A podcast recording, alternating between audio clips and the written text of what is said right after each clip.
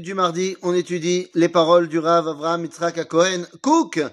Et comme nous sommes à l'approche de Chag Hanouka, et là je me suis dit qu'on va étudier un petit peu euh, des enseignements qui sont en rapport avec Hanouka.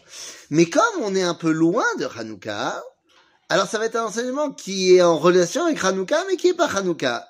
Eh Venez, on va voir de quoi il s'agit.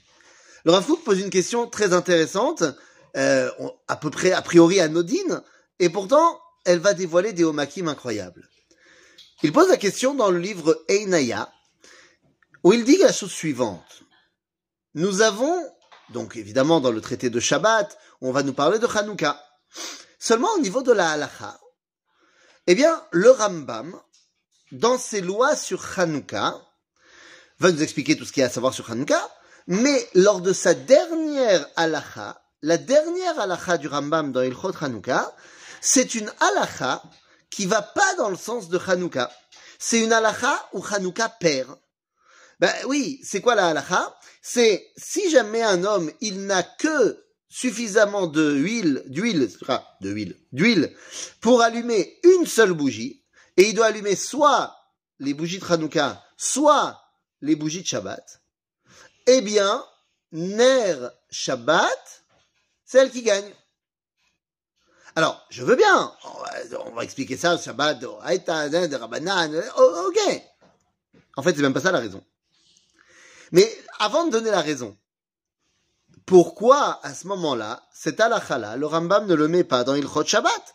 Si il y a débat entre Ner Hanouka, la bougie de Hanouka, et Ner Shabbat, et que c'est Shabbat qui gagne, ben mets-le dans Ilchot Shabbat. Pourquoi tu me le mets dans Ilchot Hanouka Eh bien, le Rambam va nous expliquer qu'en fait, pourquoi est-ce qu'on met Ner Shabbat Kodem? Parce que Yosa Shalom. Yosa Shalom, Ve'Hashem Yevarech et Amo Shalom. Parce que le but de la bougie de Shabbat, c'est d'amener la paix dans la maison et la paix dans le monde. Bon, c'est beau, mais je me remets ma question. Eh bien, le Rav Kook va répondre à cette question-là. Parce que le Rambam, pour lui, c'est pas une question, c'est comme si c'était une évidence. Et le Rav Kook répond, en disant la chose suivante. Les lois sur Hanouka sont les seules où le Rambam va ouvrir la loi sur de la guerre. Il Hanouka s'ouvre sur des guerres. Bimé Malché Yavan, et là, on te raconte la guerre. Me dit le Rav Kook, dans la mesure où on a ouvert la Torah sur la guerre, dans les lois sur Hanouka, on ne pouvait pas ne pas les terminer par le shalom. Car au final, le seul kli qui est marzik bracha, c'est shalom. En kli marzik bracha baolam yoter mea shalom.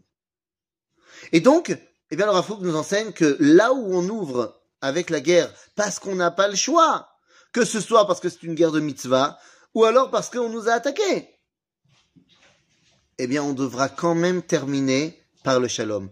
Parce que le Rafouk nous enseigne, il est possible que l'homme soit emmené après la guerre. C'est-à-dire que, bah, il n'a pas voulu, mais il est dedans. Et il pourrait à ce moment-là dévoiler des forces qui pourraient mettre en avant cette soif de violence, de sang, de guerre. Comme il dira d'ailleurs pour les peuples d'Occident, qui ont fait la guerre pour pouvoir se permettre de tuer. Les peuples de l'Occident, qui étaient les peuples barbares qui ont créé finalement le christianisme, eh ben, ils voulaient tuer. Mais le problème, c'est qu'ils ont créé une religion qui leur interdisait. Donc, ben, ils font la guerre de temps en temps pour se permettre d'eux. Eh bien, nous dit le Rav nous, même si on doit rentrer dans la guerre, notre but et notre recherche totale, c'est d'arriver à la paix. Car c'est la paix qui permettra de dévoiler Akadosh Baruch Hu dans le monde de manière totale.